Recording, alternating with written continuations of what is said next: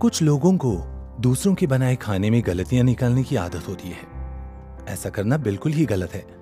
और इसी से जुड़ी एक कहानी आज मैं आपको सुनाने जा रहा हूँ गलती नामा में। शालिनी सुबह से ही काम में लगी हुई थी। आज उसके घर पे कुछ करीबी रिश्तेदार आने वाले थे। उनकी खातिरदारी में कोई कमी न रहे, इसलिए उसने अलग अलग व्यंजन बनाए। हर किसी की पसंद को ध्यान में रख के उसने तीन प्रकार के मिष्टान भी बनाए। शालिनी बहुत अच्छा खाना बनाती थी। पास पड़ोस में तो तड़के की खुशबू से ही पता चल जाता कि उनके घर में क्या पक रहा है। इंटरनेट के जमाने में जब लोग एक दूसरे से सोशल नेटवर्किंग साइट से जुड़े रहते हैं, वहाँ शालिनी ने सबको जायके से जोड़ रखा है। तीज त्योहार हो या किसी के घर जन्मदिन हो रिश्तेदार पड़ोसी शालिनी से या तो रेसिपी लेने आते या कभी प्यार से उससे कुछ खास बनवा के ले जाते। वो भी किसी को मना नहीं करती। जब रिश्तेदार आए तो शालिनी ने बड़ी तत्परता से उन्हें पानी दिया। गर्मी के दिन थे तो नारियल पानी और कुछ फलों से बनाया एक रिफ्रेशिंग ड्रिंक भी सर्व किया। जब सब खाना खाने बैठे तो रिश्तेदारों ने खानों में नुक्स निकालने शुरू किए।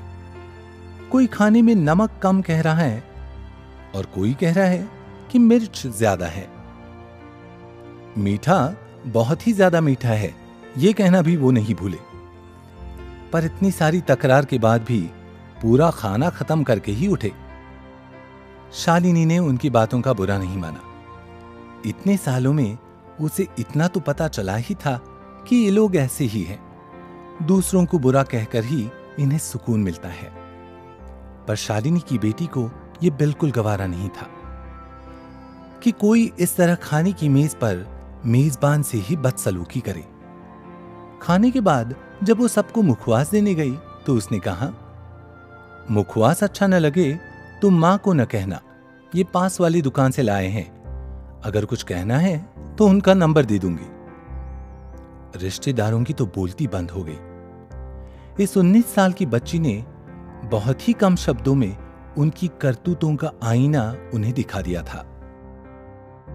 हमारे बीच भी ऐसे कई लोग होते हैं, जो ऐसे ही दूसरों की हर बात में नुक्स निकालते रहते हैं। पर यह गलत है।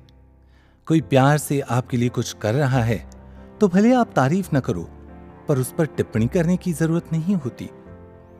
हर घर के खाने का स्वाद अलग, हर किसी के बनाने के तरीके अलग तो किसी एक जायके को आप स्टैंडर्ड नहीं कह सकते। और लोग आपको प्यार से खाना परोसते हैं तो आप खुद को मास्टर शेफ के जजेस समझकर उन्हें रिव्यू देना शुरू करो। ये बिल्कुल ठीक नहीं है।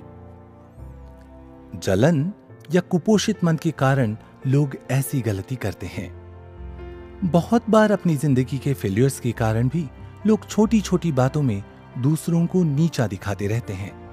पर इससे ना तो वो खुश रहते हैं न ही उनके संपर्क में आने वाले लोग। अगर हम ये गलती सुधार सके तो खुशियाँ ज़रूर फैला सकते हैं।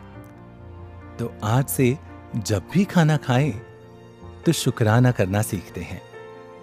इस बात का शुक्र कि खाना मिल रहा है। इस बात का शुक्र कि कोई प्यार से परोस रहा है। है ना आसान? तो कहिए मेरे साथ, अन्नदाता सुखी भव। अगर आपको गलतीनामा पसंद आ रहा है तो लाइक और शेयर करना न भूलिए।